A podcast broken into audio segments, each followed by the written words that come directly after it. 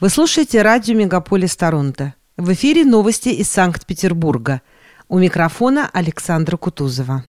Здравствуйте, слушатели радио «Мегаполис Торонто» с новостями из Петербурга Александра Кутузова. Постепенно заболеваемость коронавирусной инфекцией в Петербурге снижается, однако город пока прочно занимает второе место в стране по этому показателю. По данным статистики, с начала месяца в северной столице ежедневно заражается ковидом более 700 человек.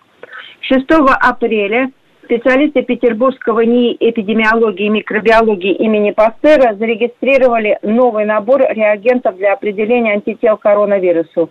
Данная разработка позволяет не только выявлять ковид, но и определять концентрацию специфических антител у заразившихся или уже переболевших инфекцией, а также у бессимптомных носителей коронавируса. Сведения о концентрации антител в организме человека чрезвычайно важны для понимания степени его защищенности от повторного заражения. Как сообщила городская интернет-газета «Фонтан-Кару», зарегистрированная новая назальная вакцина «Гам-Ковид-Вак» будет доступна для населения – после укомплектования прививочных центров одноразовыми насадками для ее введения. Медики планируют применять разработанные капли для носа в качестве бустера после полной вакцинации спутником ВИ. На фоне некоторого улучшения педобстановки городские власти закрыли временный госпиталь в выставочном комплексе Ленэкспо и теперь занимаются инвентаризацией и уничтожением его имущества.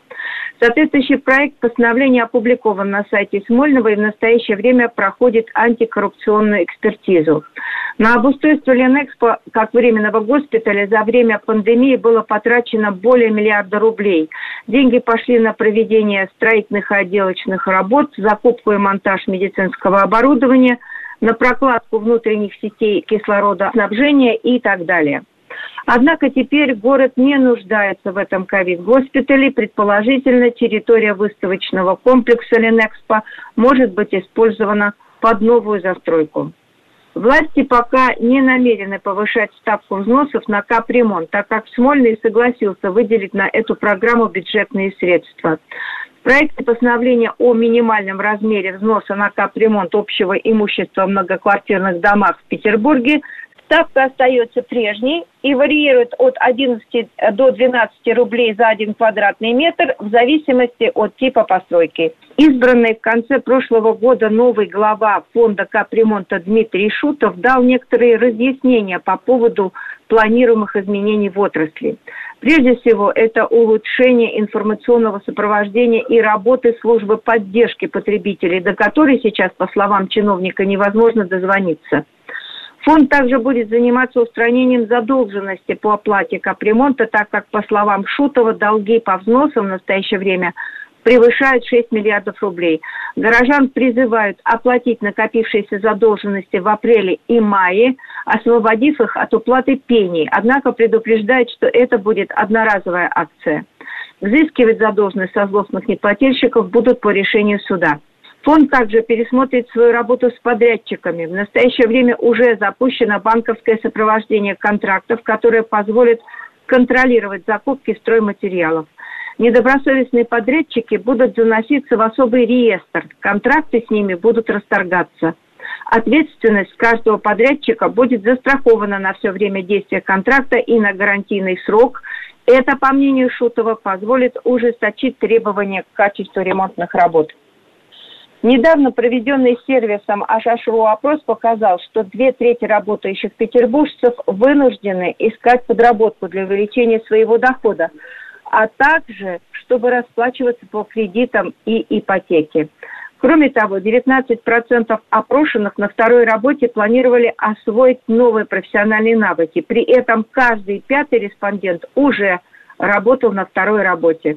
Чаще всего желали найти подработку бухгалтеры и администраторы, занятые в сферах транспорта и логистики, производства и продаж. Самые высокие финансовые запросы к подработке предъявили специалисты рекламной, маркетинговой, пиар-индустрии, а также занятые в сфере строительства и недвижимости. По сообщению из Российского аукционного дома – усадебный комплекс графов Шувалов и Воронцовых-Дашковых в историческом поселке Парголово продали с торгов за 274,5 миллиона рублей. Ранее комплекс находился на балансе входящего в Ростех Всероссийского НИИ токов высокой частоты имени Вологдина. В прошлом году комплекс несколько раз выставлялся на торги, его также безуспешно пытались продать городу, однако Смольный от покупки отказался. Но теперь сделка состоялась, и несколько дней назад лот по минимальной цене – был продан компании А Development, принадлежащей Петербургскому инвестиционно-строительному холдингу, возглавляемому Александром Завьяловым.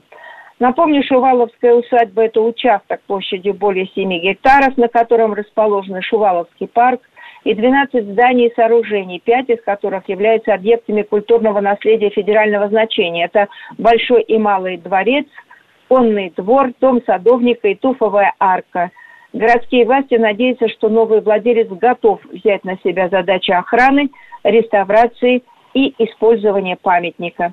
И последняя новость. В городе э, проходит транспортная реформа, маршрутки постепенно отменяются и будут заменяться автобусами. Вот и все на сегодня. С вами была Александра Кутузова. До встречи на волне радио Мегаполис Торонто.